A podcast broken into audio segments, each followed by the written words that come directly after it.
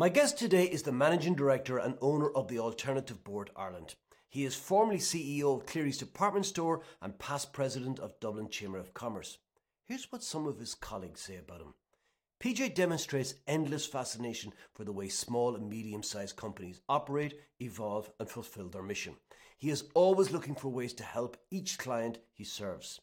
Here's the second one. His network of business associates in Ireland is second to none. PJ has deep knowledge of the retail sector, which complements his coaching and entrepreneurial activities. And finally, he's one of the most visionary, calm, and switched on CEOs I've ever had the pleasure to work with. He educates himself all about the subject he's pursuing, yet knows exactly when to delegate and when to bring in outside assistance. PJ Timmins, you're very welcome to the podcast. Right, that's it. Fucking Thank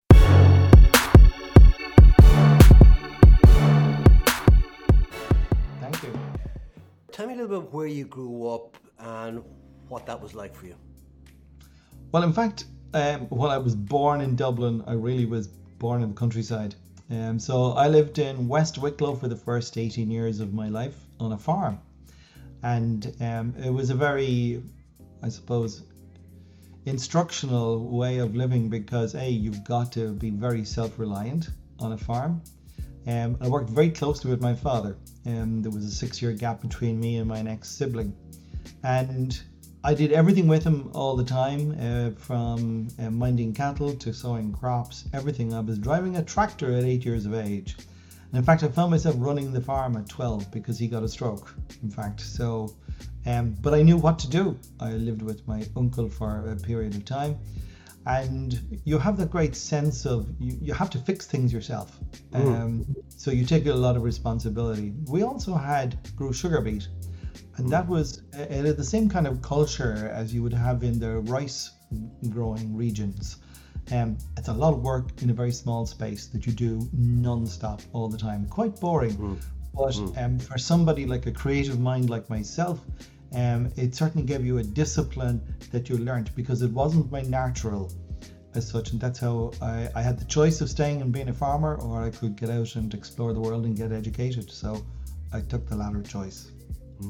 When I met you and it's a good while ago you were managing director of Clerys how do you get from farm boy to managing a such a an iconic retail brand as Clerys well, um, the journey, the plotted story of the journey was essentially um, I went to college in UCC, and um, when, when, you come out of Leaving Cert, you look at what we were okay at doing and how could you leverage that. So, in fact, um, I was not bad at commerce, and the only thing I knew down the countryside really was teaching. So I went and I did BCom in UCC, and I went off to UCC because I lived with my aunt. I had a lovely time. Um, and I discovered it was a four year course because I'd done all my research on UCD. But that was a great extra year to spend because in that we did things from applied psychology, sociology, history of um, Russia, of South Africa, of British colonial history. And those were all places I visited afterwards uh, as, as a result of understanding their backgrounds, their history, and all of that. The real reason I ended up in Clerys was because I couldn't get a job teaching back in the 80s. Um, so I had offers from all of the accountancy firms, having completed my BCom and done reasonably well in it. And I ended up in PricewaterhouseCoopers, or Price Waterhouse as it was known by then. Mm. I did my chartered accountancy and went working. Um, when that was up, there wasn't a lot of partnership opportunities back in that time. Nobody uh, out of my those years in fact, was made a partner in the numbers of years I was in PW. So, as a young fellow, you decide, well, let's get out and see what's around the world. Uh, so I joined um, McInerney Properties. I was lucky enough um, to have a, a, job offer really quickly when there wasn't a lot of jobs going. Mm-hmm. And I went through, uh, started off in what was Pierce Contracting, so it was civil engineering at the time, uh, then house building, um, we did property development, investment properties, and I learned to cope with quite a lot and got promoted very quickly. Um, but within a few years, I was in head office doing consolidated accounts uh, and the, the published figures for the stock exchange, all of that. To be honest, I got bored with it. I got mm. to do it quicker. But again, I, it was not really in my nature. I didn't really understand that much at the time, but I did afterwards in more re- in more recent years when I started to study psychometrics, and to see that I wasn't cut out for that. Uh, and it was one of the reasons I think I got promoted because I wanted to get on top of the job to show I could command and control, but then I get bored and be open for next. But I was always the guy that was available to do the next problem sorted out, whatever it was. Mm. And after a certain amount of time of doing consolidations, I said I was my New Year's resolution to get a new job, and um, I got a call on the fourth of January, and doesn't happen often, but I was delighted to get this call, and it was it was head of finance in Clery's. Uh, could the recruiter keep talking? So I said, keep going, because it was my New, Year, New Year's resolution. So I started in March in Clery's 1991, so some time ago. Mm. Wow. Um, I'm curious to know how much of that can do problem solving mentality comes from growing up on a farm. Um, I think it was because a combination of my far on a farm, but also it was my father who was probably the who was certainly the most influential person in my life. Mm. Um, he was quite an intellectual. He was an unusual farmer in that regard, in terms that he was the youngest in a in a family of three, and that meant that the eldest would inherit the farm, and he was going to be the the prize of the family being the priest. However, he decided at the before taking vows, he decided I like girls too much. So um, he left the priest. He didn't join the priesthood, uh, but he went back working um, on the family farm. Um, he, after some years, probably I think in his mid thirties, he got a loan backed by his father to buy a farm. So the farm was a business. Mm. And as a business, it had loans against it, it had to be repaid, and he ultimately sold it and retired in the proceeds.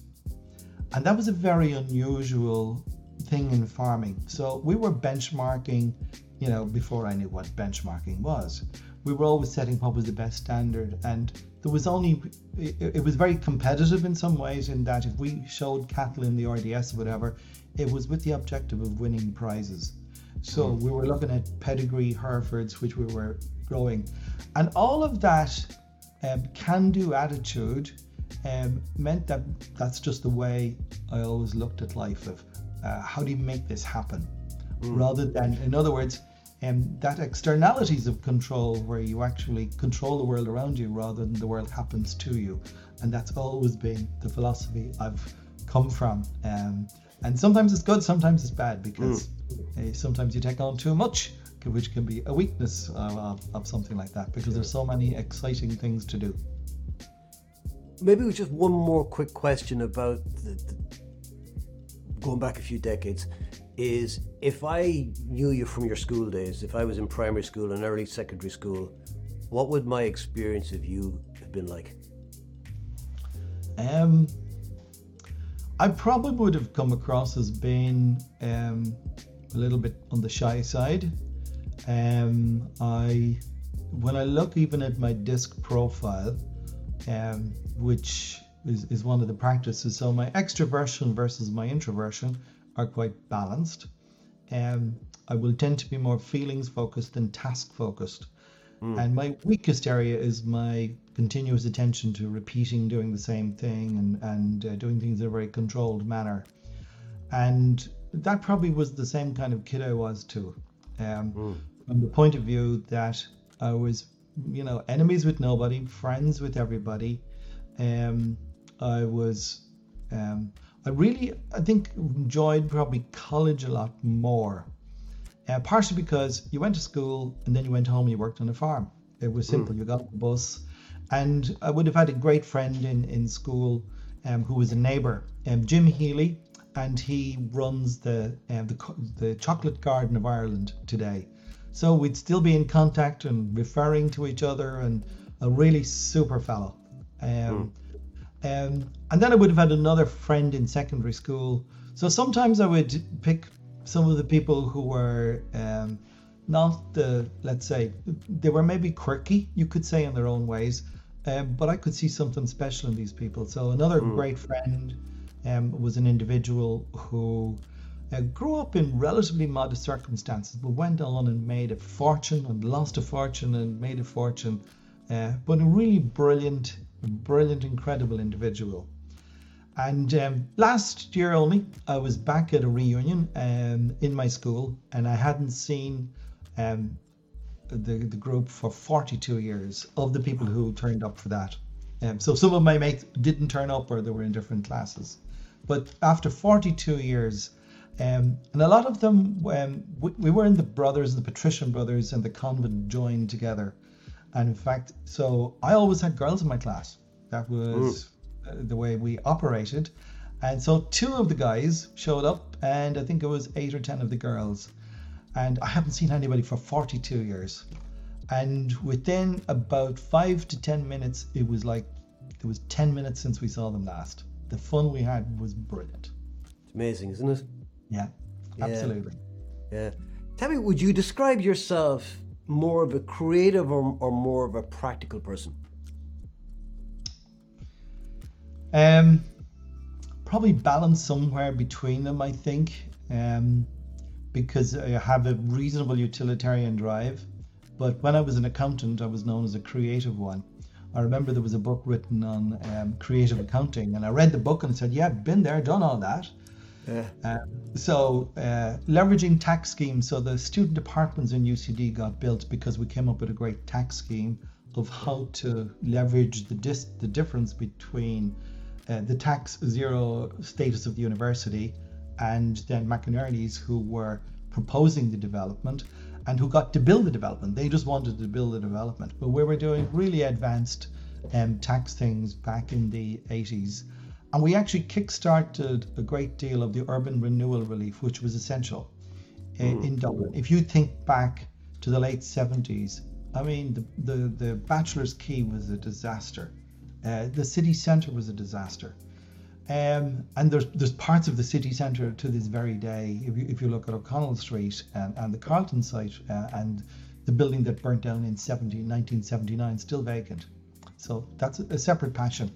But we kickstarted um, where Century FM became tenants in Christchurch, and Air Square Shopping Centre. We did shopping centre develop. We did shopping centre developments. We did civic offices, and that was a great um, kick to kickstart the economy and the rejuvenation of the city. So that was my creative side.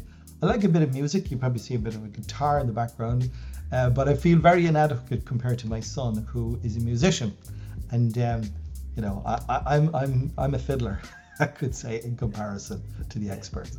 I have that exact same in my house. My son plays piano and drums, and he just he will go in and spend two hours. It's like therapy for him, and I'm kind of going in and trying to still, even after a few years.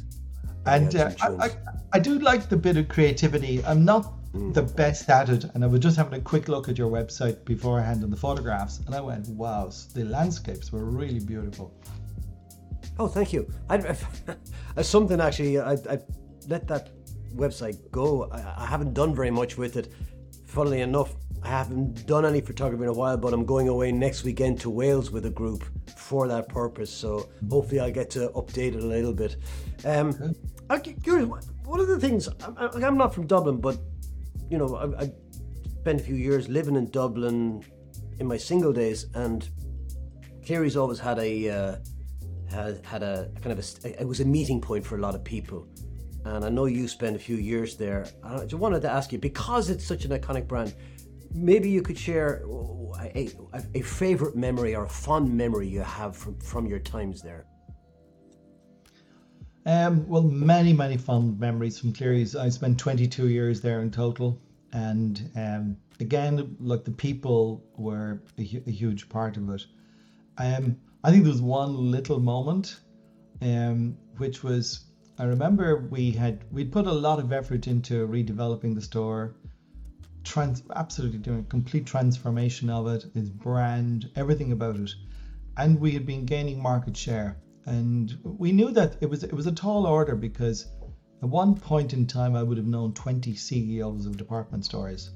And you know we, bit by bit they were disappearing. That was the reality of it I was very conscious in the states for example because we used to try and benchmark ourselves that they stopped producing uh, the benchmark studies in about 1985 or 6 because there was no more independent department stores left.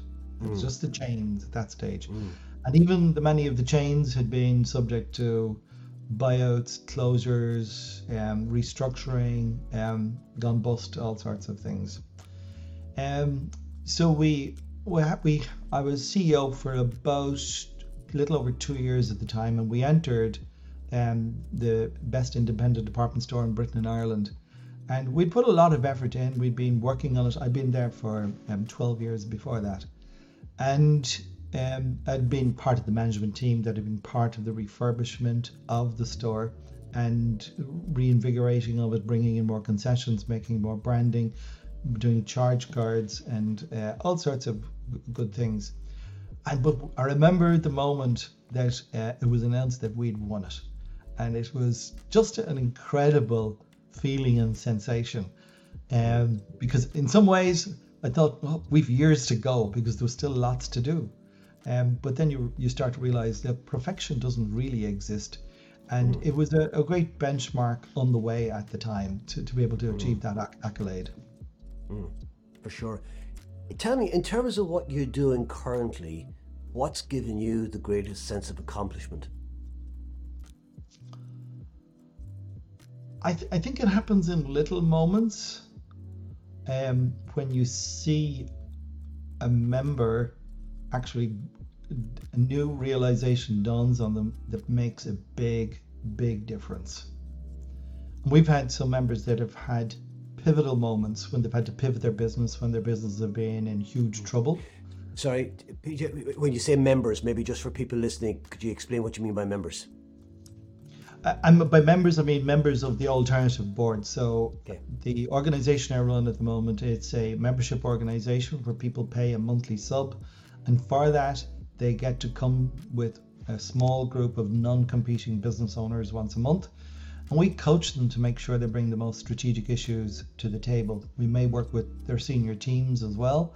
Um, in, in developing strategy with them, or any there's lots of other interventions because we've got quite a a wide number of um, professionals we can call upon. Some of them are facilitators, some of them are just specialists in what they do. Um, but as a member of the alternative board, um, we they, they stay as members, let's say, for quite a number of years because they just get such value out of it. They essentially get accountability, they get the creativity of a group, they get the collective wisdom of a group that enables them to make better decisions, and they get the clarity of advice that enables them to eliminate the fear of change. Um, the, the personal moments out of it is when somebody really appreciates the value you've brought to them, maybe through the questioning. Um, you know, the award ceremonies are great every year. We had one member um, last year who achieved the status of unicorn. We awarded them the unicorn award um, in in November because we knew that they had achieved that value because there was people bidding to invest in the company at that value. And by February, I think March of last year, they had a valuation of 1.6 billion. So our belief though is it's about what the business owner wants out of life. So not everybody wants to uh, achieve that sort of accolade, but it's an incredible to work alongside those kind of people because in some ways unicorns appear to be very rare, and it's when you've worked with them that you um, see that they're just ordinary people like ourselves. They do multiply things uh, quicker. They're quite quick and fast and and disciplined, but they've all the human frailties that we all have. Um, we're all work in progress, and they're no different. Um, and but they have a, some little advantage maybe. Um, another person that I worked with in my Clery's days uh, would have been Eoghan McCabe of Intercom, uh, who programmed our bed store for us and um, and that was really we were generating artificial intelligence to prescribe you the right bed. I mean, after all, a bed was a box, a white box, and you depended on the salesperson to guide you through the selection process. And um, we, we just invented a pro- project back in oh, it's about 15 years ago plus at this stage, and um, hopefully that was part of Eoghan's thinking and how to develop the customer journey uh, with the Intercom story. What prompted you, excuse me, what prompted you to, to get into the TAB type of business? It's very different from managing retail. Well, um, one of the big advantages I had when I was in Clery's, um, I was about two years as CEO. I had studied for an MBA some years before that, and I just found the, the lack of maybe new creativity and drive that you get when you're surrounded by a bunch of really innovative, go getting types. So we really are a product of our environment uh, mm. in that regards. And uh, I was approached by a gentleman, Michael Lowy, who had been uh, an entrepreneur of the year, um, youngest person to be called to the bar. He'd been a director of Smurfit and PA Consulting. And um, he had gone to lead this organization, which was about creating advisory boards for CEOs and coaching them. So Michael became my coach or chair, as we call them. And I found that really invigorating. It made my life so much easier than I think my predecessor because um, whenever I needed to go to my board of directors with a, um, something I needed to get across the line, um, I had it practiced beforehand with my advisory board. And they were just brilliant at pretending they were my board. But it was a very safe environment. And the perspectives you can get from people who are not in the business is always so much better. Uh, because if people are in the business, they're consultants and they're looking for the next paycheck, or they're employees and they want to stay, you know, get their bonuses. Uh, and as CEO, you don't really have that independent view. But this was a completely independent view, and I really loved it so much. And I also loved the educational components at every board meeting. And it's something I've been, I've had hundreds and hundreds of board meetings, uh, but I always give an educational component which is to get people to think maybe a bit differently at, at every single one of them. It pushes me to learn new things all the times also. Um, but I loved it so much, I said, that's something I would love to do. Um, so when we'd completed the sale to Gordon Brothers, um, I knew I'd never wanted to be CEO within a subsidiary. I, I was too independent for that uh, to do that, and it had been very clear with the chairman of Gordon Brothers Europe that um, I did not want to be part of that future. I'd been 22 years in Clery's, and mm. it was up to the next generations to see what they could do. Uh, but I did have a, a, view maybe of taking over the home furnishings um, division, um, which they had put, appointed a liquidator to because that had been a, a business I had actually started from the idea myself and um, I could see that the recession would end someday, but apparently it wasn't part of their plans. So I had to say, whoa, well, I've bought, brought 52 um, uh, concessions or franchises into the country, particularly in retail. And um, what's the next generation going to be? And I actually um, spent, I, I, I came across a franchise broker. I said, find me something. We did psychometrics, what would be the good matches, etc. And um, I, he said, I have something for you after a few weeks. And I said, let me see what I can find. So I looked up, I did one search in Google um, top B2B fastest growing franchises in North America. And number 16 on that list was the Alternative Board. And um, 20 minutes later, I meet my broker and he says, I've sifted through thousands of franchises. I think I have one for you. It's called the Alternative Board. Right. So just holding back my enthusiasm was um, was my biggest challenge mm. because it was doing exactly the kind of thing, and it meant I just didn't have to invent the wheel from scratch. It was a ready-made model, and I brought my former um, chair and coach with me to uh, Denver, Colorado, where we investigated the model. And um, he described it was a bit like what he did, but on steroids. That was a, mm. his precise description. And so it, that's where the love and of that started, and that's what I wanted to do in my retirement. So I was so lucky to retire at 50 yeah. in my world. I've just been doing what I just love doing, kind of since. Yeah, that's a that's a basic story because it's like you had bought it without knowing it was there in your own mind. It was yeah, were, it was ready made for you, and then you've discovered it. Now that said, uh, and you said there were, you know, they're certainly in the top 20 franchises in North America, which, which is in itself no mean achievement, and it's testament to the to the brand and to the value that it delivers.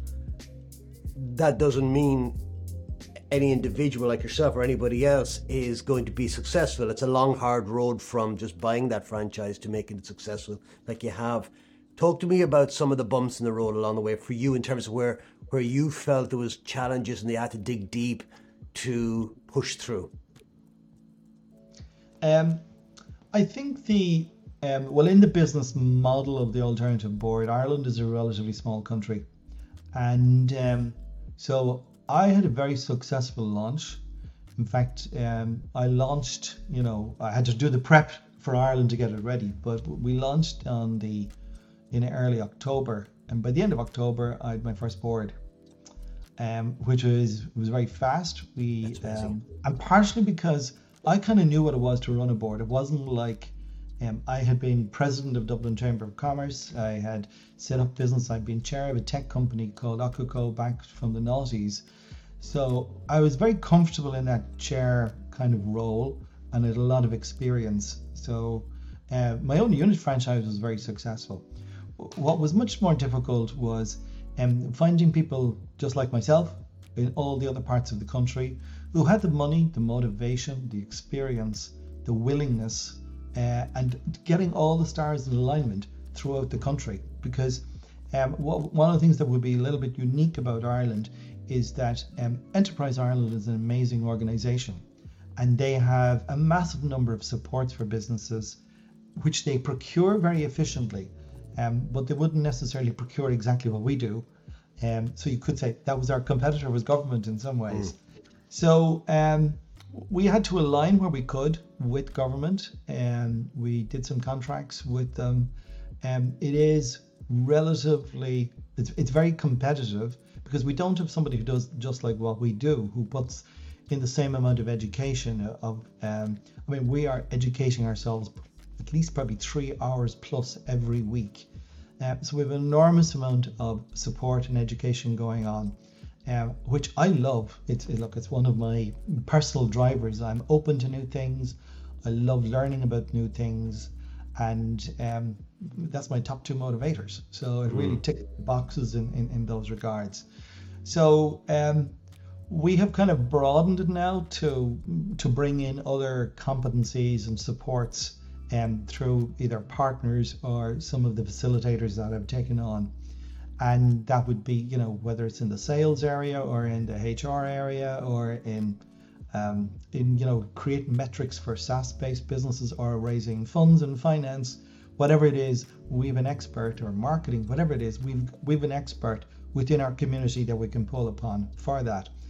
And that's a it's a wonderful place to be. So the variety of projects we're just doing at the moment is as well as the boards and the membership um, is, is very exciting. We're mm. just um, only yesterday um, we've done a pitch with a business that's trying to change the world uh, and teach digital skills to uh, kids called Olus. Um, mm and um, they're doing their angel round of investing. And I do a bit of angel investing. We invest in some members. Some people are members.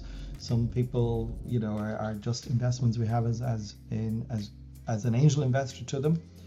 Um, but these are fantastic organisations that are changing the country. They're bringing Ireland, you know, way up the value chain.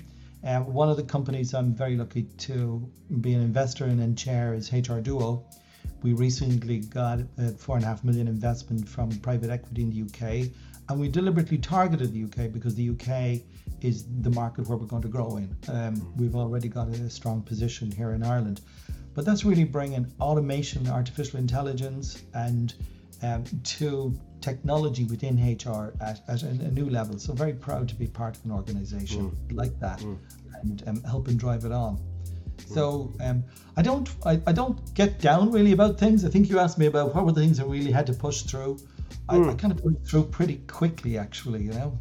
Mm. Oh, that's amazing. Tell me though. So maybe look at that slightly differently. Say over the last ten years, what would you say would be some of the important lessons, or maybe things you might have done a little bit differently if you were starting out again? Maybe for other people who are coming into the business.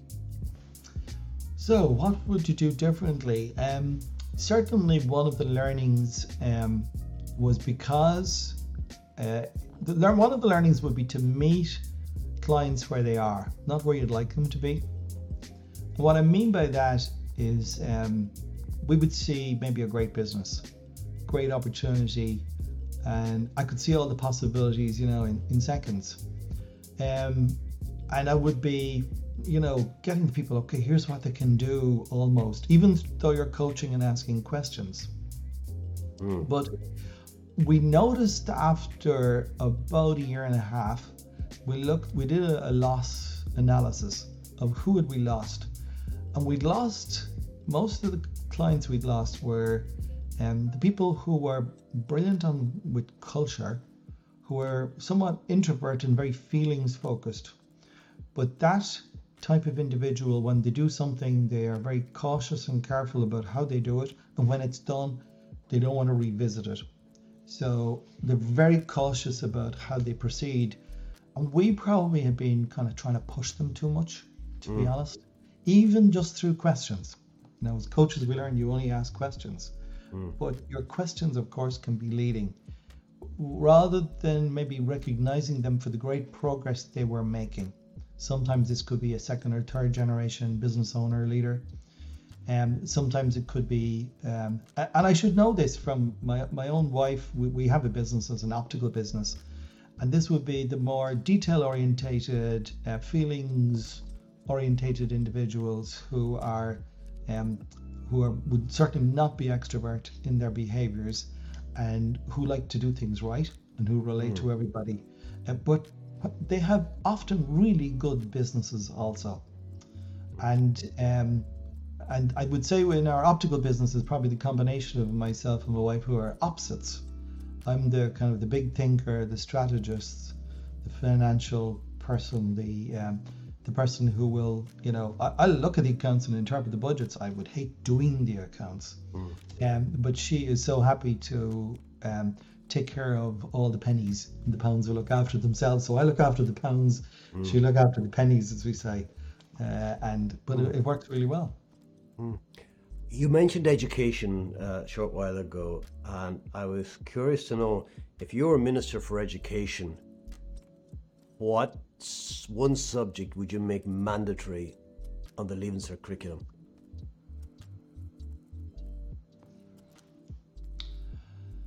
Oh, that's a good question. Um, uh, because I got two of them. Can I give two? You sure can.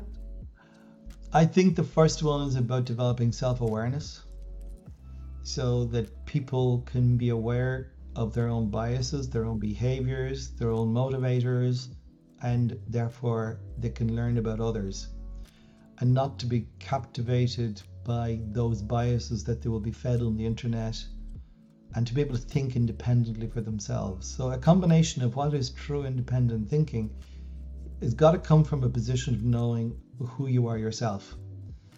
Um, the other one, in fact, is it's partially the passion that we were facing a very unusual age um, you know, as artificial intelligence becomes mm. really important in terms of the development of society. And what becomes really important is the questions we ask and the ability to stay independent and not just be led by the nose by the artificial intelligence because it's always it's what is it seldom um, never in doubt often sometimes wrong but never in doubt and that is very much the case of artificial intelligence so people really need to understand to be digitally competent to deal with that sort of future. Mm. And that's one of the reasons why I'm, I'm passionate about um, helping our member to raise the funds, their, their seed capital um, for their um, equipping kids to be digitally literate. Because they're digital natives doesn't mean they're literate because most of the kids they're dealing with apps and phones and everything, but they couldn't find a file on a computer if you asked them to do it. They don't understand directory and structure, structures and stuff like yeah. that. Yeah. Um, whereas we all grew up in that sort of thing. Yeah. And um, and this was it was really interesting. One of our members, the, the member in fact who, who went on to create the the unicorn company, their first business when we engaged initially was a business called Cubicle, and um, it was a, a startup that was struggling at the time. But by understanding that um, you know, our generation, Paul, we grew up and we were taught these things, or we went on courses to learn them, and we, we, we understood the difference between an add sum function and adding few cells together in Excel. mm. it's just assumed that the next generations understood it, but they didn't. Mm. And so the sale became not uh, uh, in, in the traditional sort of way, but the sale became a brand protection mechanism for the Deloittes, the chartered accountants, Lloyd's Bank, the big people whose brand depended on their people being able to share spreadsheets that were well constructed. Mm. And, and, that made the cubicle went on became a phenomenal success uh, and added a lot more products to the range and everything uh, but I was rethinking how a product like that is sold and, and having people who could actually sell it at that sort of level as well. Yeah. So, and that again is that we assume people know, but they don't actually. So that's just two, two thoughts on education. Yeah, no, I'm, I'm fascinated by your answers because I actually think there's a, in, in your first one, there's a part A and B to that because you said about, and I was smiling as you said it when you said uh, self awareness because just prior to that, my when, in my head I was he just really self-aware. I was thinking that as as, as you were talking about uh, analysis and self-analysis and so on, and then you talked about critical thinking, and I and I think th- they are two sides to the same coin, perhaps, because. Yes. And, and I would wholeheartedly agree with you about the critical thinking, particularly nowadays when people are bombarded with um, headlines not just in, in traditional media but social media and I'm, I'm, I'm never seen to be I'm, I'm never uh, seem to be surprised by how often people see a headline and go and it becomes their truth yes. without asking simple questions it's about well is it even true in the first place or what's their agenda why is it presented that way and uh, so that's one thing that was interesting. But the self awareness thing I wanted to drill down a bit more and ask you was, or, or, let me ask it a different way. How important do you feel your sense of self awareness has been to your success? Um, when I think about it, back about it, when I was CEO of Clery's, I think in some ways, well, a lot of experience and a lot of passion, I was actually somewhat lucky at times too because I see some of the decisions I made and I said, yeah, it was the right decision, but I didn't really have a framework then as to why. Um, I wished I would have had the coaching skills that I developed since back then, um, because it. Um, I, I do remember reading a book. I think it was on um, NLP, and mm. maybe trying to reframe my language at um, the executive meetings, and could see the difference. But I wish I had the coaching skills because it would have meant rather than me giving, I was always a problem solver and trying to solve the problem my way, which would be to enable others to solve the problem in their way more. Um, mm. So that's something that I, I, I was sorry that I didn't have as a skill back then. And part of that journey was learning about the differences. So I, I was speaking there about the difference between myself and my spouse. And it was about a decade or so, I, I learned that my aesthetic is not that high, whereas my deliberate get something done. In other words, as an auditor, you could be in a room, you're in different rooms, different days of the week. There could be a load of people in the room, or you could be on your own. You still to get it done on time. Mm. But um, and that suited me. I didn't care what environment I was in. But with people with high aesthetic, um, they can, just can't function in that room it's too noisy, there's too much interference for them, there's too many distractions, they can't focus on what they need to do. So, what does high aesthetic mean in that context? Um, high aesthetic, for example, um, I remember where I was training a facilitator one day and um, I was getting them to present, you know, you know, about the alternative board. And they saw a speck on the floor and they were so distracted by it they had to stop their speech, go pick up the speck and now they could do it. So aesthetic is about your sensitivity to um, the environment around mm. you. Can be the relationships, the atmosphere, all sorts of things. I was only uh, at a management group um, only last week um, where they were having a follow-on meeting, and one individual says, "Do we have to use that room? It's a terrible room for uh, having a good conversation in uh, for the team." Uh, most team were very happy to do it, but when we look at that individual's aesthetic was so high that no way could they concentrate in a room like that. So our environments can be very important to lots of us and how they make us, how you feel in that, that environment. Um, so, you know, you get into people's cars and you see that they maybe they look fantastic on the outside and their car is a disaster inside, you know. So they, they do it for different reasons. So my story about learning that was um, I was doing a diploma in corporate governance and time had come to study. So normally I would have just taken out the books in the office. We have an office upstairs. Taken out the books and start going on page one, making my summaries. Bang bang. This time I said, I'm just going to tidy up the place here, make it look perfect, have everything organized in the office, and I'm going to spend a day doing it before I study an iota. I did that. My wife noticed. I didn't say a thing. Well, the kudos I got for that was just extraordinary because she had a much higher aesthetic than I did. Yeah. And in other words, she'd been suffering my untidiness almost for years Yeah. and never saying anything, just tidying up or getting there first to tidy up, tidying as you go along. She would be able to never waste a journey. So Yeah. all of these things can actually help relationships significantly. Yeah. we can have fun about them as a result. I wonder how much of that is conditioning. And here's where I'm going with that. I have this thing if, I, if I'm at home and the door is open, I have to get up and close it. Now, if it's a warm day, that's different. I don't mind. But if it's cold outside and it's warm inside, there's heat escaping, and I got to close it. Now, that's got nothing to do with the heat exchange. It's I can hear my father at the back of my head going, "You close that damn door." And for me, it was where you're born in a stable. Yes, that exactly it. And therefore, it's like I, I can be calm, but not if the door is open or there, there's a window open and the radiator's on, for example. I just I can't relax. I, I have to get up either turn the radiator off or close the window, one or the other. I don't mind. Just and, and, and I just wonder, yeah, is is it our conditioning that creates those that that internal dissonance in our brain over certain situations? Maybe it's about being tidy because you had a parent who was all about being tidy. Maybe it was you're a firstborn, uh, you know, likes to be on time, structured, and therefore, if somebody's late, it's it's it's it's not pleasant. It's it's right. It, just wondering how much of our lives are governed by those kind of things, and if the self awareness of those helps. Well, well, that was my point really about education, in terms that um, as we develop, when in our childhood, we're born with billions of neurons, and they gradually waste away, and we're left with our neural pathways, and that creates the uniqueness of every individual.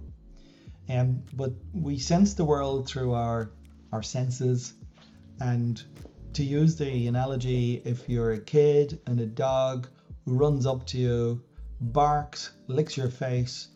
You've you've seen things, you've heard things, you've had a sensation, and you may form a view that all dogs are nasty and they're going to jump on me, and I don't like dogs. And this begin this leads to a whole set of beliefs. So our beliefs, they're not right or wrong, but they're judgments we make. And I often say that uh, we're lucky to be blessed with the ability to jump to conclusions because if we didn't, we'd never make a decision because we'd never have enough information. But that ability to jump to conclusions is based on our value system. And our value systems is something, as you say, we've got a certain amount of it through our DNA, a lot of it through our parents, and then and the little moments that we've experienced um, that are so random. Um, it is they're just incredibly random. That's how you're going to have so many kids that are so much different, even in the same family. But by being aware of these things, that we can learn to be much more tolerant. Because um, if we think politics is the art of not going to war, um, I think self-awareness is the art of curing interpersonal relationships, essentially. And I mean that's what counselling is about uh, to a great extent, which is about helping people to be able to express the different viewpoints, and because people can't see those viewpoints otherwise. So I think that is why it's so so important uh, because it also um, can get people to appreciate the strengths of others. And um, I remember when my, my daughter was running her mini company um, in in secondary in secondary school, um, her first thing was that oh, she was a, this girl was appointed to the team and she was useless. And I said, So you fancy being a leader at some stage? Your job is to figure out her strengths. Nice. And I said, That's the job. That's what mm. you're here to learn. It's not how to just win, it's to figure out that. They became great buddies. Yeah. That's quite profound. That's actually. Developing that understanding of others. Huge. Yeah. Yeah, no, it is. That's quite profound. And for any leader. Because if, if they're criticizing staff, employees, uh, it really reflects on them that they yes. happened. Yeah. That's really quite interesting. Yeah. Tell me, you know, if you, if you turn on the radio these days, TV, whatever it is, if you were just landed from Mars, you could be forgiven for thinking there's a lot of doom and gloom around around climate change and war in Europe and so on. What's your great hope for the future? Um, well, I probably would be in the Mo Gawdat school. Um, Mo is the um, chief business officer of Google X, and one of his books a few years ago was about Scary Smart. And Scary Smart was about the inevitability that the artificial intelligence would be more intelligent than we are. Um, and it, it, was interesting again that uh, I was on a, a podcast, it was a live stream the other day, and uh, it was a discussion of Jasper versus GPT-3 chat. And the, the view of the GPT or chat GPT-3 was that it was used by people who are very competent already who knew the questions to ask. Jasper was more about it would give you the structured questions so you could ask in a particular area. Mm. So this is the kind of future we're faced with, and um, so the possibilities are just incredible because if we can create an artificial intelligence that is much smarter than we are, um, maybe it will be engineered to generate the educational programs to um, be able to deal with a lot of the problems far quicker than we can um, because some of our systems don't work that well. I just heard something on the radio today about uh, building of hospitals. Look, we can build modular units, we can do them fa- 10 times quicker, 10 times the speed, quarter the price, all of that, rather than going through endless discussions, evaluations, uh, which are political often in their nature certainly I would have known people involved in things like children's hospitals or whatever that they always knew how much it was going to be costing, but it wasn't politically acceptable to say it. And um, we also have opportunities. We have another member who is looking at um, bringing some of the um, the methodologies that exist today in China for rapidly building, assembling offsite and building on-site really good quality accommodation. So all of the solutions are within our grasp, um, mm. but we may need a bit of help along the way mm. to get there quicker. So, mm. on balance, I'd be optimistic about the future, um, um, and particularly if we've got this, let's say, good assistant that can help us accelerate. What role would you like to play in that future? Oh, well, for me, it's um, it's working with those great companies. It's helping those people to accelerate. So I am always attracted to the the businesses because um, the future is always the green shoots around us. It's never really the the people who've been there for a long time. And so there's all sorts of exciting uh, companies and peoples out there that you know are standing on the shoulders of the giants that went before. Um, but working with them to help them accelerate is always exciting and I get great crack out of that. And therefore, I, I do things like I, I get involved in the LEO programs where the startups start off originally and um, they're great fun to work with. Um, you know, the local authority gives us a very small amount of money for doing it. So uh, you have to limit it just to make sure your business is stable. But um, they're great fun to work with, uh, those businesses, because they're very creative um, and it's great to be able to spot some of them and say, okay, this really has got legs. This is really potentially game changing. And working with those companies is really exciting. Nice. Conscious of your time, PJ. A couple of quick questions to finish off today. Um, if your house were burning down and your family are safe, any pets safe, and of course your phone and computer are safe. And you had time to run back in and grab one item to save it. What would it be and why?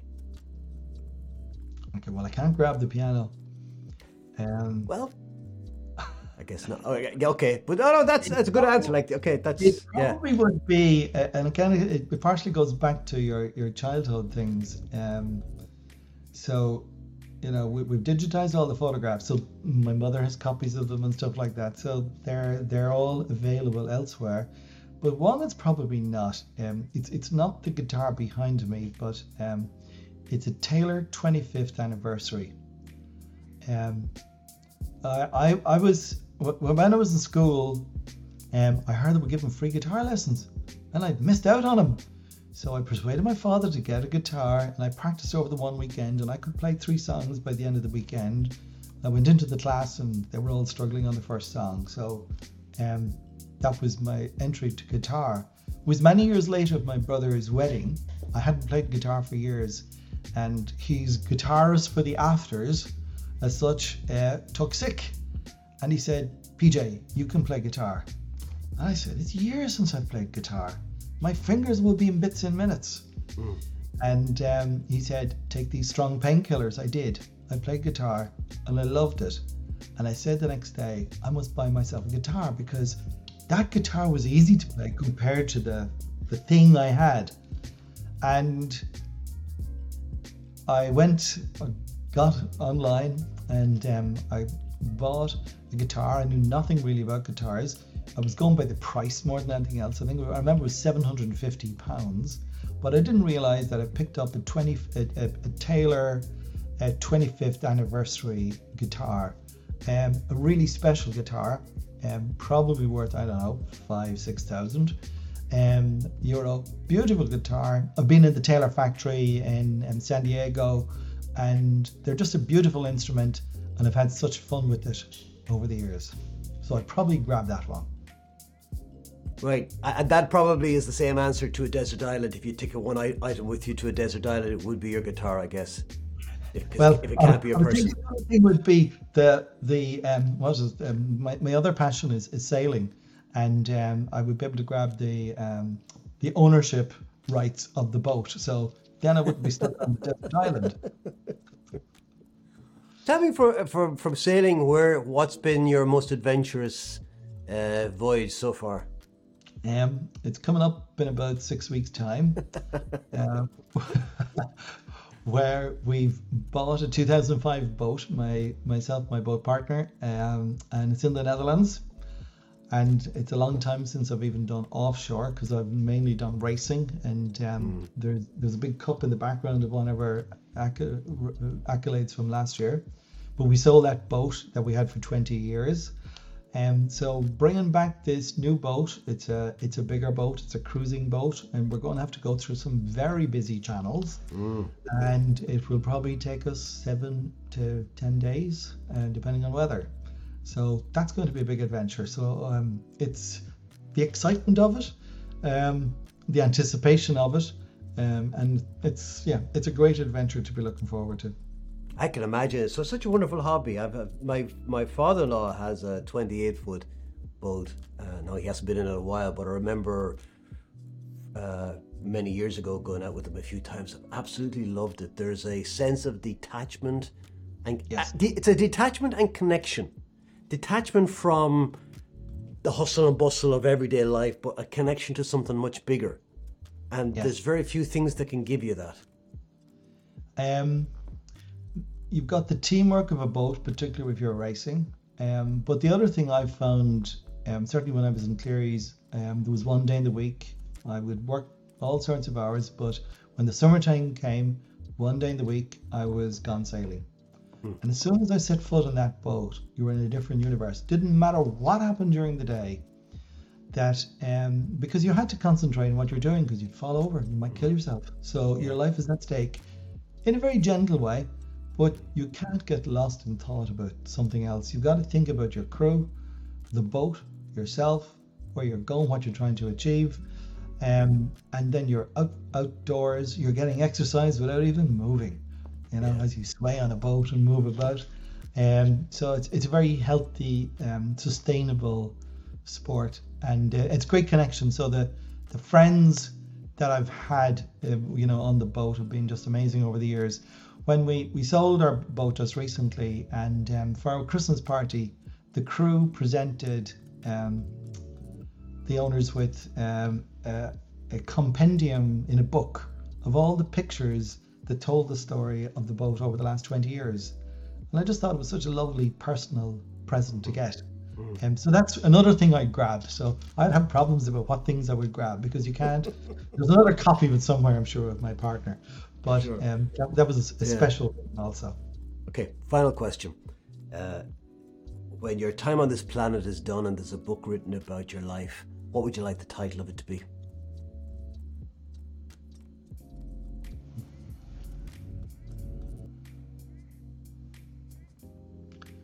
Um, I think it would be The Helper. I like that. That's I've not had that before. That's a really simple but powerful title. Very telling. Yeah. Peter Timmins, thank you so much for being my guest on the podcast today. I've thoroughly enjoyed it. Thank you very much. I look forward to seeing it and um, looking at some of the other podcasts.